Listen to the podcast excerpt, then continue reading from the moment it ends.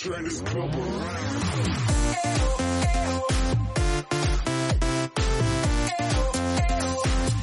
呦哎呦，手机边亲爱的你还好吗？欢迎你来收听《天天没烦恼，身体才会好的段子来了》。我是年轻有为，听我说完，半途而废 的主播彩彩呀。今天我去测预期的寿命，看到结果我很难过。如果真的要活到一百岁，那也太煎熬了吧。觉得你的工作很糟糕吗？想想就在前天，有人的工作还是收拾和清洗宾馆的大量的床单。前天一上班嘛，小黑悄悄跟我说：“，前台妹子的打扮衣着跟昨天的一模一样，一看就是晚上没回家。”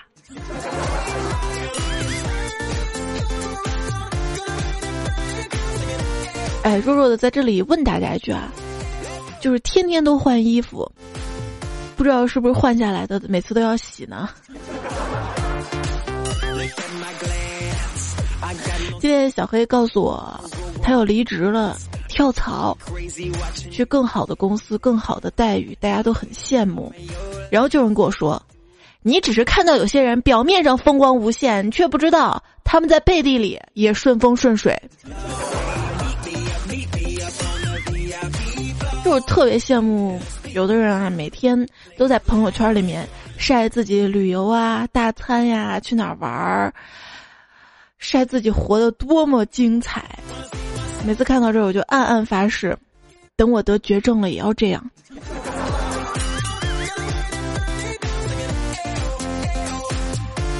然而生病不好啊，事实上生病唯一的好处大概就是，当你被骂。你有病啊！这个时候特别坦然。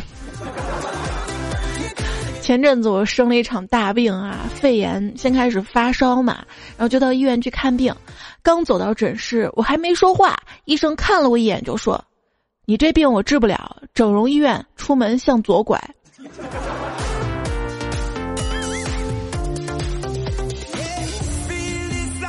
伤心啊！然后我就去了中医医院。医生给我把脉的时候皱了个眉，我一惊，忙问医生：“我脉象如何？”医生瞅了一眼，摇摇头说：“脉象挺丑的。”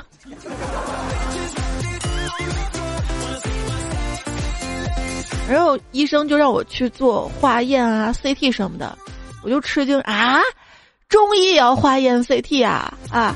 我一直以为像电视剧里只要把把脉就可以检查出来的，啊。中医要输液呀，我以为开几副中药就能好的。你去住院吧。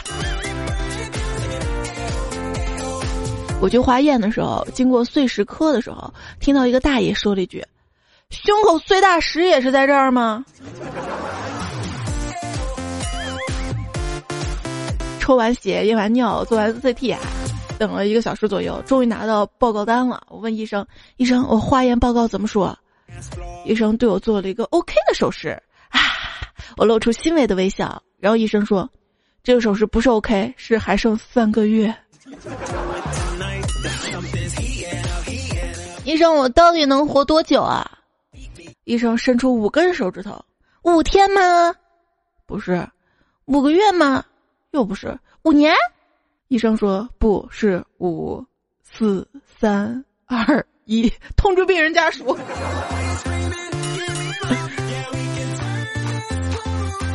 这是一个老段子啊，但是说到了病危通知啊，说有一个老者啊体弱多病，但是长寿啊，医院几次把病危通知书下发给他的家属，但是这个老者都奇迹般的挺了过来，搞得后来医生好几次都不敢把病危通知书发给他的家属。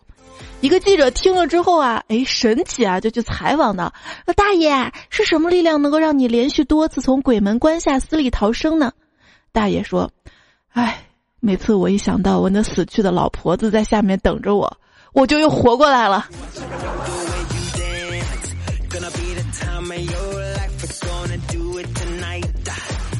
话说啊，一青年小王病重了，医生检查完之后说无药可救，于是三天没有用药，终于得救了。不用药可以救。一天啊，医生说：“哎，干我们这行啊，这世界上看过最多绝望表情的应该是我了。”旁边理发师说：“ 呵呵。”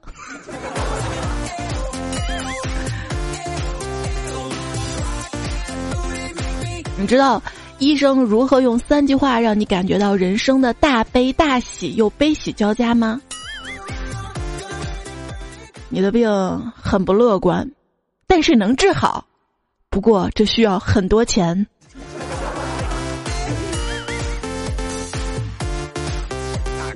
要钱呐！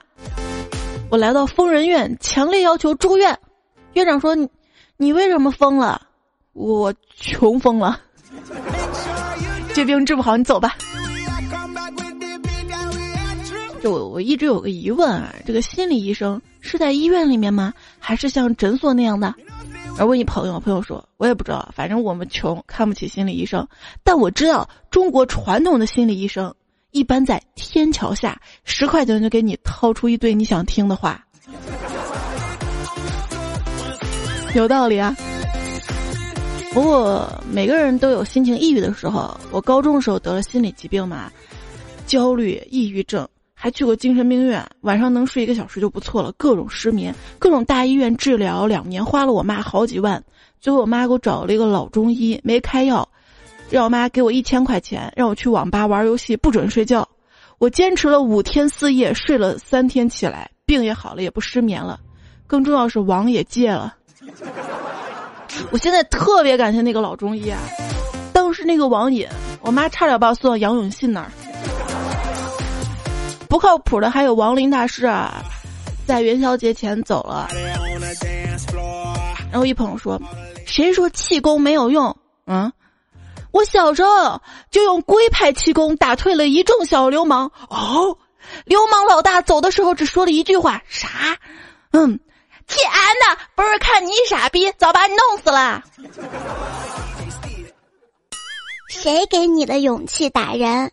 梁静茹还是光良？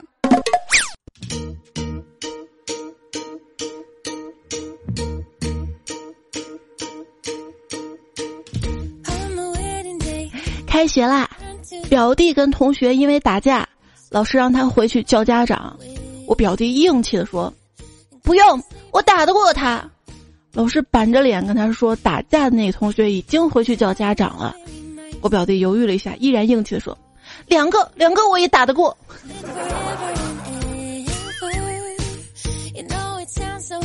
谁上学没打过架？是不是？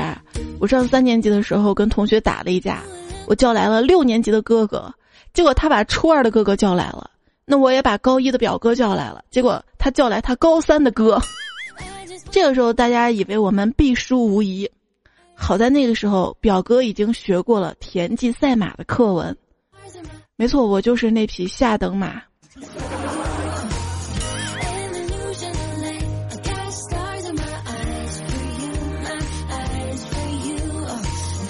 那次啊，我被揍的啊惨呐，头给削破了，缝了好几针，躺在医院病床上面。还好，感动的是胖虎同学去看我啊，还给我提了一袋核桃，站在病床前亲自包给我。包好之后，然后说：“彩彩呀，我听说吃啥补啥，来，快把这些壳吃了。”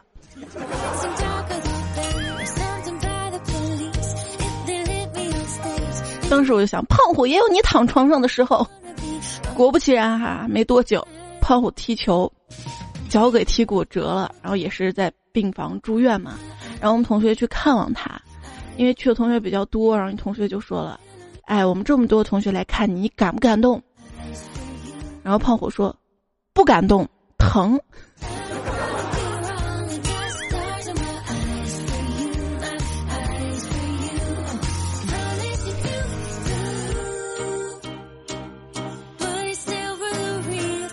手术和动感情有什么共同点呢？一朋友说，共同点都是动。错错错，你太不开窍了。都要都要上床啊。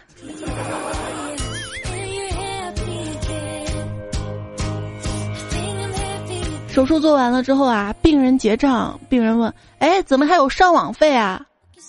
护士说：“给你动手术的时候，你肚子里有个东西，我们这儿的人都没见过，临时去百度了一下。”这也行，百度医疗它不靠谱啊！大夫，这是我第一次做手术，紧张。哎呀，你这叫啥话呀？谁不是第一次？然后就更紧张了。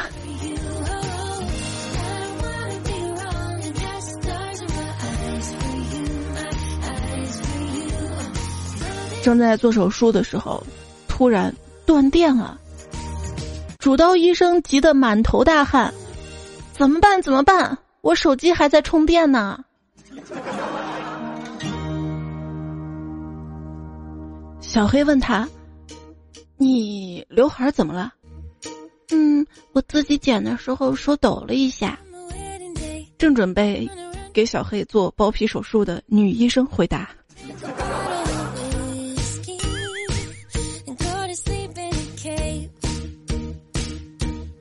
前两天去医院打针，旁边两个大夫聊天被我听到了。一个大夫说：‘哎，说我们医院那个器材大多都该换了。哎，你看那个刀子都钝的没法用了。’”那天有个男生来割包皮，结果都给人家弄成花边的了。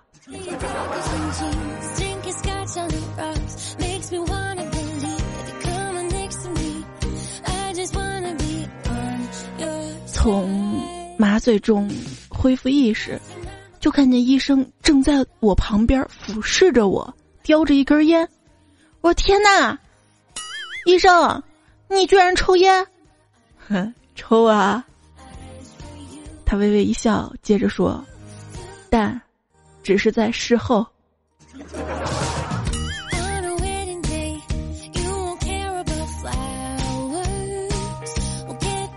话说，一位麻醉医生啊，说话口音呢比较重。一次给一大爷打硬膜外，医生问他：“脚麻吗？”大爷没说话。麻醉师觉得自己可能说话声音太小了，继续问：“脚麻吗？”大爷继续不说话，跟他大眼瞪小眼。麻醉医生没有办法忍受了，提高嗓音：“说话呀，脚麻吗？”大爷无奈的说：“妈妈。”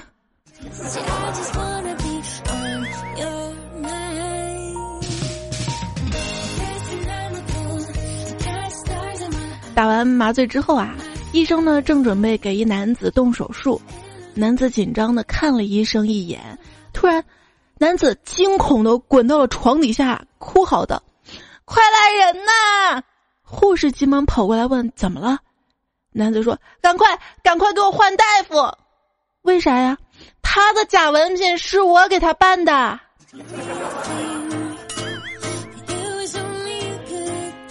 没事儿，待这么久，人家有经验了。不过，一位医生朋友说：“哎，有病人刚才来投诉，哎，我做的是右甲状腺切除手术，为啥你们医生让我吃的是左甲状腺素片啊？”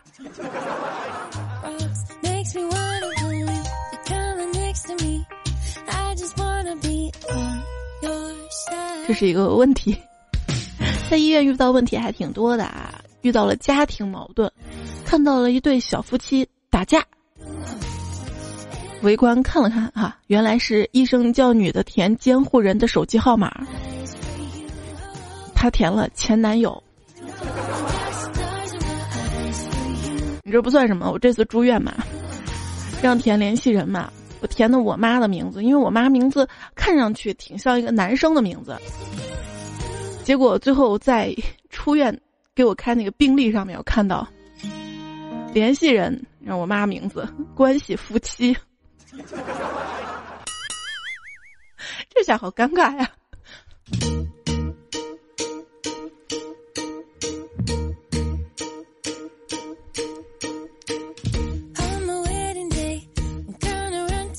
在医院急诊室见到一女的，因为喝太多被送来输液。一男的紧紧抱着她，直到输完一瓶生理盐水。这女的睡着之后啊，男的把她的呕吐物收拾干净，用热毛巾擦了她的脸跟手脚，用湿巾擦干净她的鞋，趁朋友出去买烟的时候，用手轻轻抚着女人的脸颊，注视她一炷香的时间，最后趁抽烟的时候，给他老婆打了个电话，说今晚有事儿晚点回家。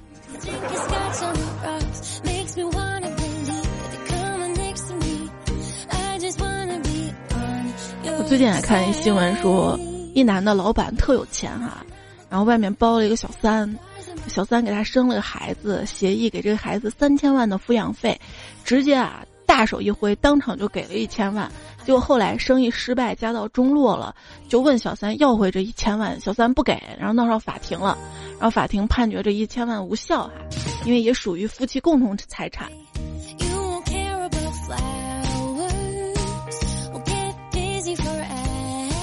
法律都不保护小三啊！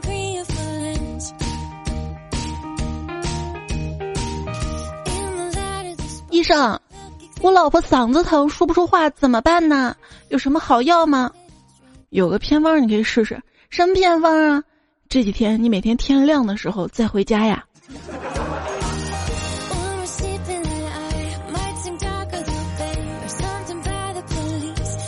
呃，那个。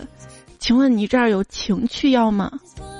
不好意思，我们这儿是正规药店，没有。骗人！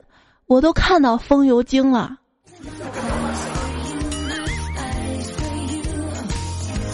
最近又看到这样的新闻啊，像风油精啊、小儿咳喘灵啊、强力枇杷露啊、速效救心丸啊等等这些药呢，因为有精啊、灵啊、强力啊、速效等等字眼哈，要求整改改名，然后。公开征求中成药的命名意见，然后已经截止了嘛？你说为什么不先整治一下假药呢？目前有三种假药是可以明目张胆的卖的，分别是减肥药、生发药，什么都能治，有什么都不能治的药。一天啊，经理跟员工说：“最近呢，这个我们公司开发了一种治痔疮的新药，大家看给起个什么名字比较合适呢？”老板，不如叫护花使者吧。哦，为什么呢？毕竟菊花也是花嘛。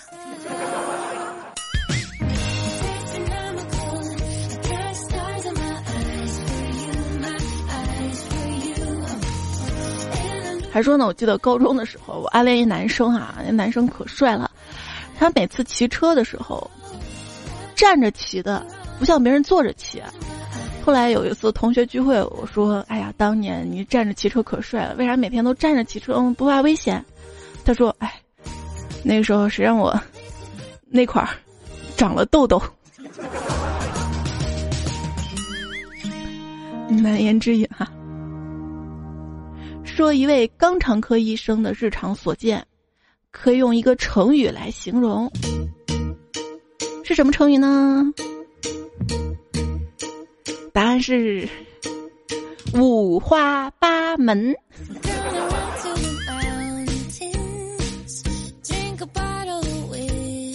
有位段友叫猫咪说啊，我一男同事头皮发炎了，去医院外科看病，医生给他开了药。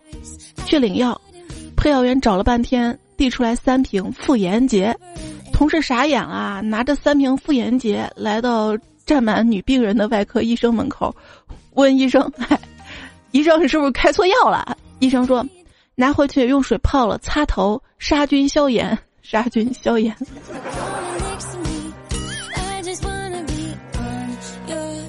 老公，我都说了，让你的头不要进来。你少来！我早就看透你了。CT 机说：“啊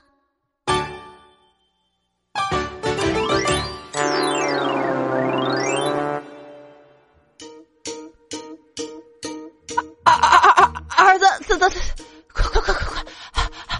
我我我我我好难难难受，不不不舒服，快快快快快快去打打打打打电话！喂。”是幺二零吗？我爸口吃饭啦。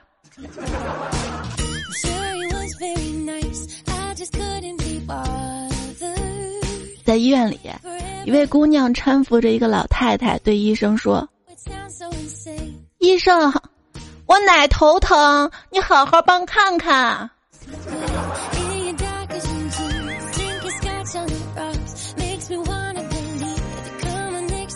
孙女儿，咱能小点儿声不？儿子感冒了，去医院看病。医生对儿子说：“小孩子要听大人的话，多穿点衣服，不能搞冷水，不然你看感冒了打针多痛，对不对呀？”儿子一脸不屑道：“我才没有不听话呢，是爸爸妈妈晚上天天踢被子才把我冷感冒的。”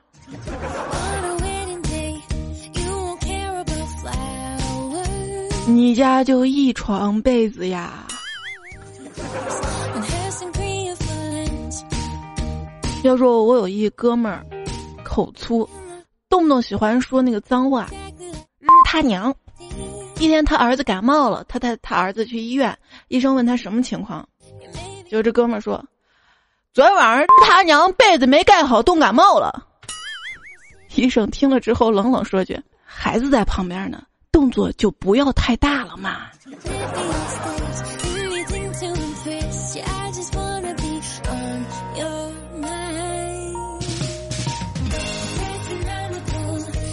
我从小呢有爱咬脚趾甲的毛病，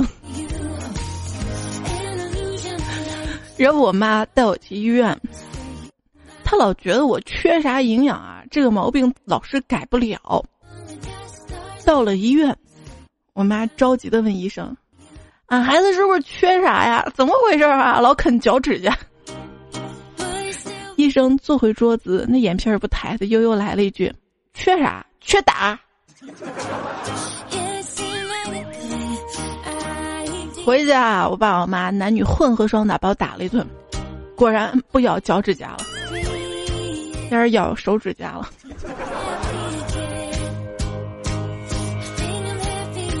爸爸，我牙疼。儿子，没事儿，我带你去看最好的牙医。到医院，儿子就被带进了无菌手术室。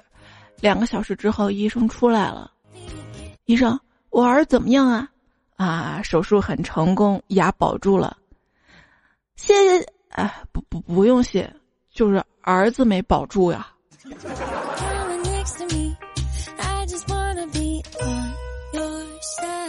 医生，我就镶两颗牙，就要两千块钱，太贵了吧？医生说镶两颗牙要你两千块，一点儿都不多。你算一下，这牙最少用十年，一年三百六十五天，一天三顿饭，这么算下来，你才花多少钱呢？想想也是。医生，我牙真的好痛啊！拔了有副作用没有啊？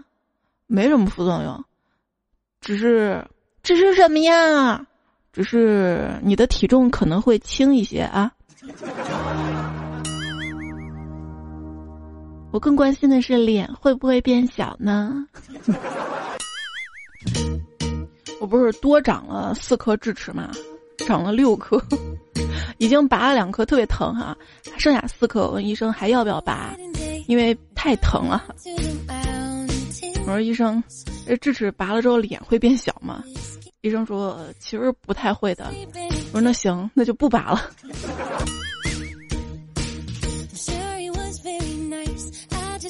因为你脸大，是因为肉多。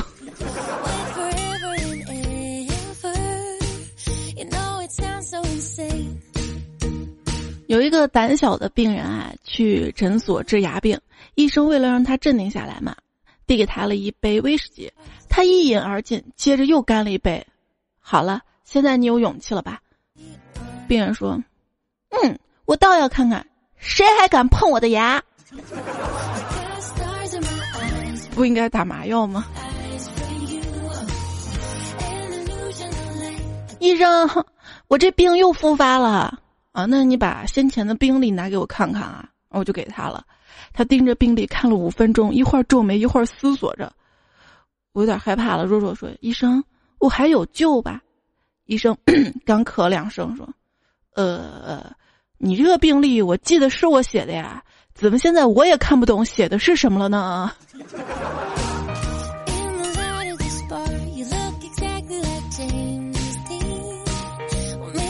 快快快，把这个病历拿给药房的小张，或许他看得懂。真的觉得药房的工作人员是神奇的存在，医生写的再乱再潦草，药房工作人员都能看懂啊。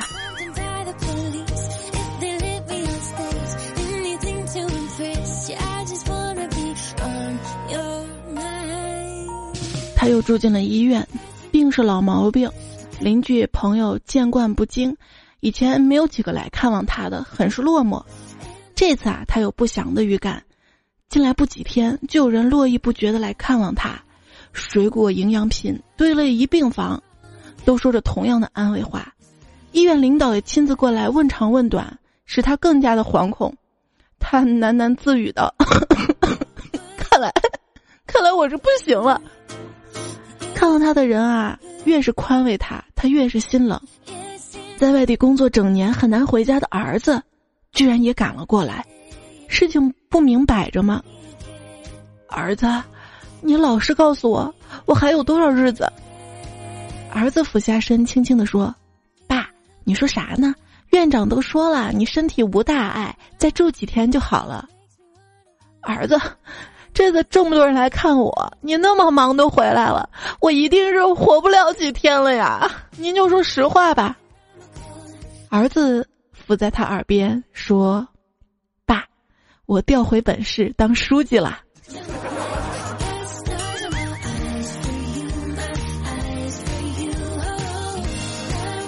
我想起来，我一医生朋友啊，告诉过我，他有两类病人是不敢接的。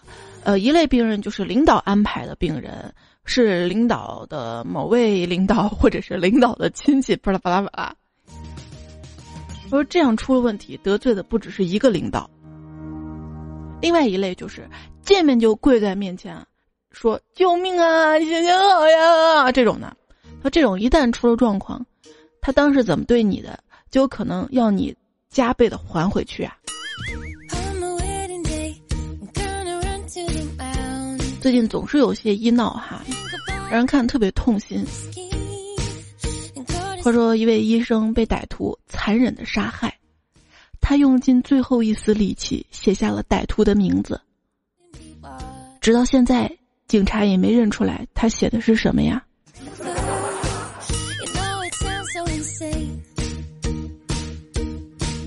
最近被残忍杀害的还有。哎，你说越南娘们儿可真够狠的啊！一眨眼功夫就把朝鲜一半的胖子全杀光了。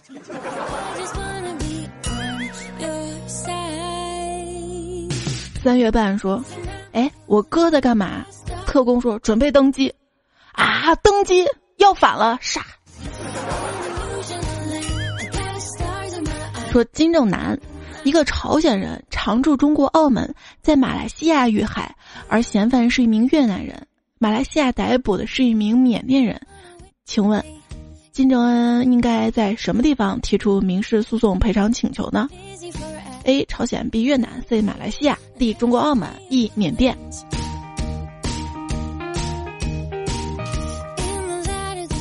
金正男的事件提醒了一件事情：业务外包给东南亚人。将是趋势。说怎样让一个事物消失？神回复可以把它交给马来西亚或者 EMS。不，现在还有圆通呢。最近不是说圆通北京的一个网点倒闭了嘛？圆通解释是经营不善，内部调整。积压快递呢将在十七号派送完毕。今天吗？你收到了吗？记者采访刺杀金正恩的嫌疑犯，就问：“请问你是杀手吗？”嫌犯说：“我是村民。”不是玩狼人杀这么久啊，我见识的最隐蔽的暴狼式的发言，那个，我我是一头村民，一头村民。千万不要和风打架，就算你武功高，风没伤到你，你伤风了也会感冒。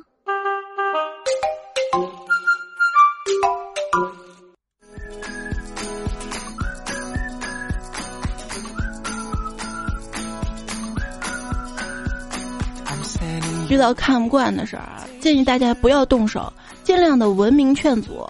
比如说，你能别逼逼了吗？哎，你能把那个丧门手机放下吗？哎，你那小短腿踢靠背，你辛不辛苦啊？目前还没遇到态度不好的。欢迎收听到节目的是段子来了，我是主播彩彩。谢谢大家的一直守候、收听、陪伴哈。微信订阅号在微信右上角添加好友，选择公众号搜“彩彩彩彩王彩”可以关注到我。我的节目呢，在喜马拉雅平台上面搜索“段子来”或“彩彩”可以听到更多。今天跟大家说了一些医院医生的段子啊，没有黑这个职业的任何意思啊。特别黑那些段子我都没播，没敢播。这个职业是非常伟大的，有什么不舒服啊、疑惑呀，都可以找他。一次我去找医生，我说：“医生，请问我是不是有超能力啊？因为我看不到别人的时候，也能知道他们在哪儿。比如说，我走进一间房间，看见里面很多人，然后把眼睛闭上之后，只要他们不动，我就还知道他们所在的位置。不过，必须要先看他们一次才有效。”医生说这叫记忆。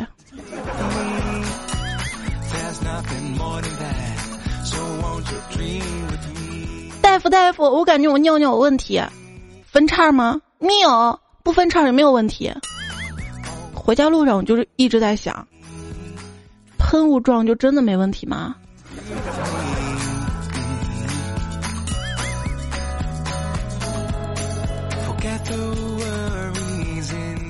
老猫去看医生嘛，说他肠胃有问题。医生说：“你大便规律吗？很规律啊，每天早上八点钟准时大便。那你还有什么问题？问题我每天早上九点钟才起床。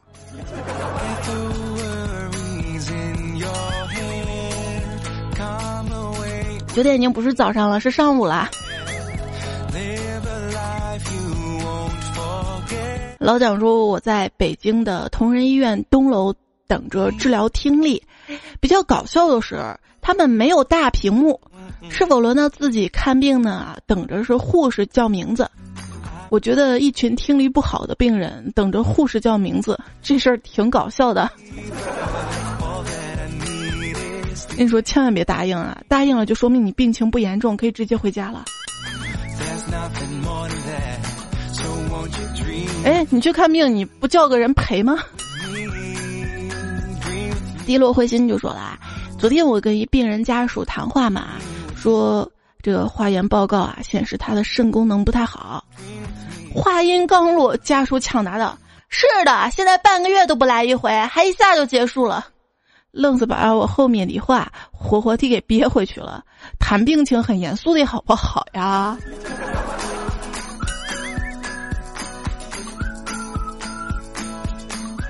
刘志远说：“我最近呢在喝中药，每天晚上媳妇儿把热好的药端给我的时候，我脑子啊总是浮现一个画面：大郎，你该喝药了。你脑洞得有多大？你为什么不想到广平王给珍珠喂药呢？”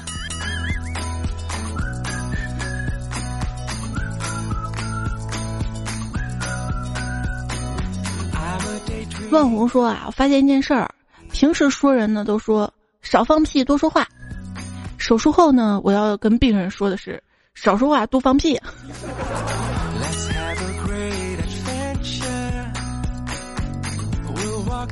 天天天蓝说我在医院上班嘛，一天一个病人家属来办入院，办好手续之后啊，家属自然的问道：“服务员几号包厢啊？” 然后后面排队的人都忍俊不禁的。零零二七说：“上次我在眼科医院准备要进手术室做手术啦，然后护士就开始叫床号了。我脱口而出了一句：‘完了，护士开始叫床了。’然后整个病房都笑开了。还有朋友说我是麻醉师一枚，院长他妈得了子宫肌瘤要切除子宫，就在手术室做完手术那一刹那，妇科主任摘下口罩悠悠来了一句：‘同志们，院长的老窝让咱们给端了。’”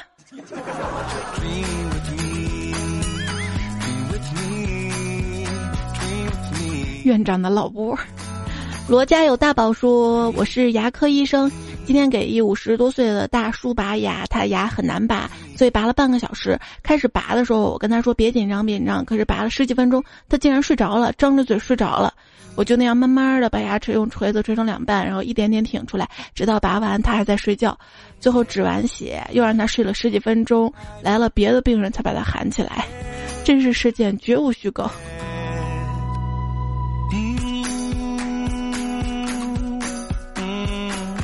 打呼噜了，是不是？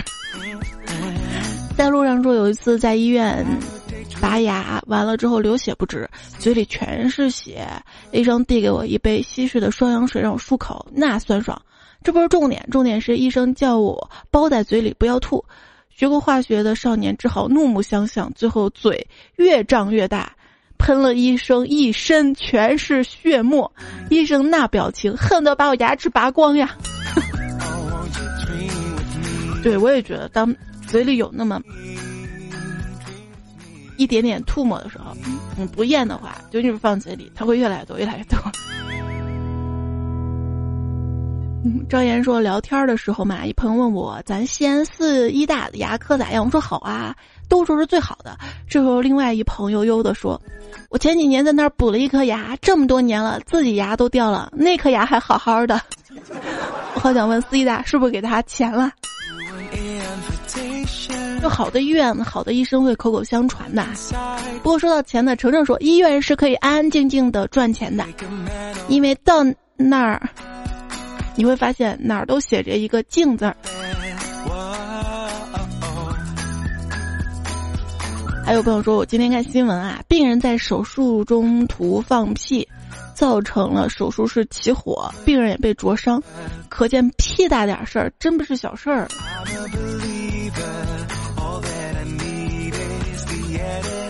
以后别人跟你说屁大点事儿的时候，你可以把这个段子拿出来读哈。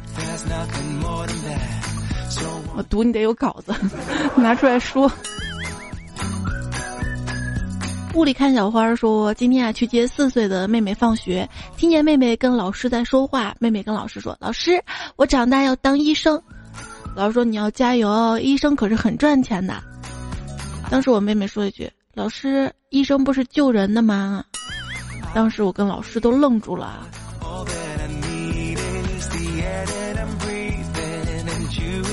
是啊，做什么都不要忘初心啊。像我小时候就特别向往医生，感觉像魔术师，分分钟能把人救活，所以我小时候也想做一名医生。后来看看成绩，算了，还是嫁个医生吧。后来看看那样，算了，还是生个医生吧。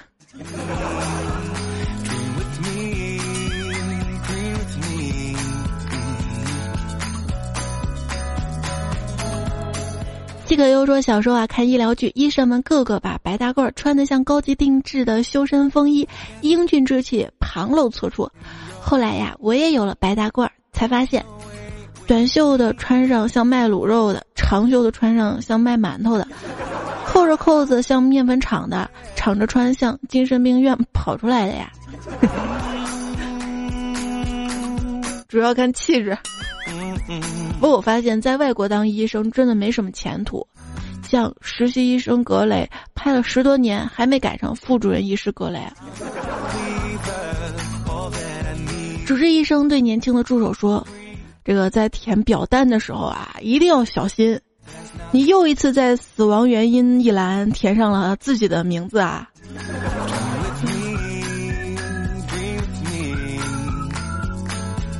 小布朗说：“我一同学学医的，分专业的时候，他选择了法医专业。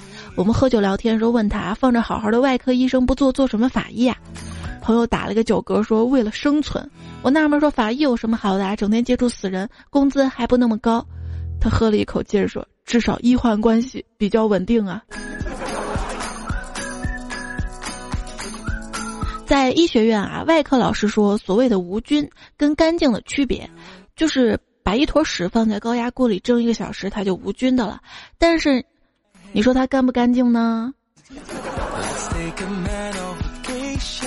有位段友说，我一学医的朋友在外面玩，脚都脱臼了，他特别淡定，一边嘱咐身边的人搬凳子，一边准备给自己做复位和固定。也许是因为太淡定了，他把自己的脚踝从脱臼掰成了骨折。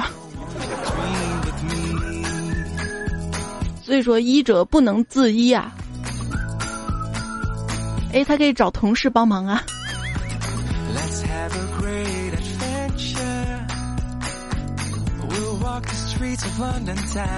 刘教授的脖子上有几块疤，女友问他怎么来的，他不得不讲一段在学校的悲剧历史。那个时候啊，我还是医科大学学生，解剖学这一科啊，我已经补考了第三次了，还是没及格。到第四次，我终于忍无可忍，拿手术刀顶着自己的脖子威胁老师：“你再不让我及格，我就割断动脉。”老师当即拍案：“你要找得着，我就让你及格。”结果。我还是没及格，只留了几块疤。这就是论学渣。你好，时光说，我。是医学院学生，我们这儿解剖课，我们说小白兔白又白，两只耳朵提起来，割完静脉割动脉，一动不动真可爱，哎。唯爱医生说，今天去医院补了个心，医生看了一下，说伤的太厉害了，没办法补，还是把它取了吧。我说行吧。后面医生又来一句，把肺也取了吧。我说咋了？医生说现在这个社会吧，没心没肺可能活的时间长一点。我想了一下，也是，反正要弄一起弄呗。拿出来感觉一下子轻松了好多，也高兴了，因为以后再也不会有心痛的感觉了。没心没肺真好，现在都后悔。没把肠子肚子也掏出来，因为免得牵肠挂肚的。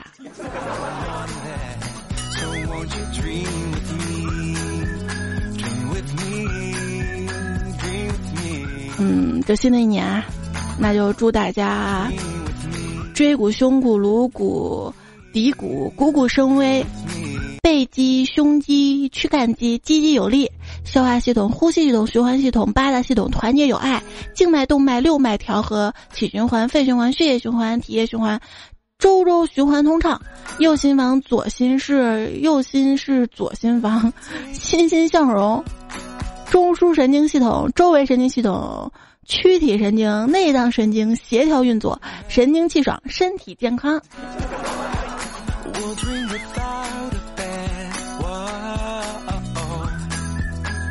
是要注意自己的身体啊！一朋友说了啊，我对自己健康的担忧，只是在每次取体检报告前几天，剩下时候就是该吃吃，该喝喝，该玩玩，该熬夜熬夜，是不是？有朋友说，能够轻易的说出多种性病名字甚至症状的妹子，确认一下她是不是医护人员，否则还是谨慎交往吧。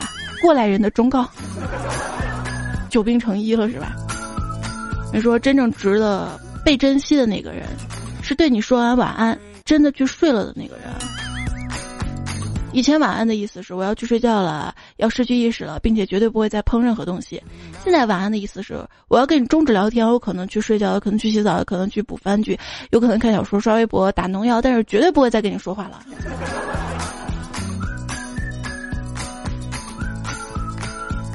所以每次你听到彩彩说的晚安都是假的晚安。我晚安完了完了，还要做后期传节目。任友行说咱俩病了一场，声音更甜了。还有位朋友说咱俩声音变了，我感觉变是变了，但绝对不是更甜，是沙哑了，因为不是肺炎嘛，然后肺里还有好多好多痰哈，最近还一直在咳嗽。艾娜说：“彩姐，听你的段子赶寒假作业，我什么都不想说了，哭一会儿再重写一遍。不是人家都开学了，你怎么还在写寒假作业啊？要不把我们家狗借给你，帮你啃啃那个作业。”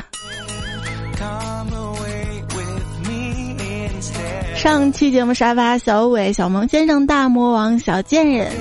这期最后呢，要感谢提供原创段子的朋友：尹教授、维克多思维、清真的活力、赵子叶、微信少年、唐若甜、肉肯红、大卫那年那些年、太平洋里的水家一言、米国队长华安、波波刘教授、苏里木雪、此男正等待出售，还有贝贝，谢谢你们哈。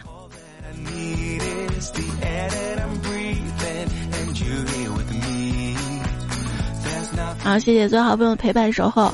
今天的这个节目哈，主要还是祝大家身体健康哈，希望大家平时多爱护自己的身体，也致敬所有辛苦在医疗岗位上的朋友们。没事多听听段子来 了。好啦，结束啦，再会啦，周末愉快，拜拜。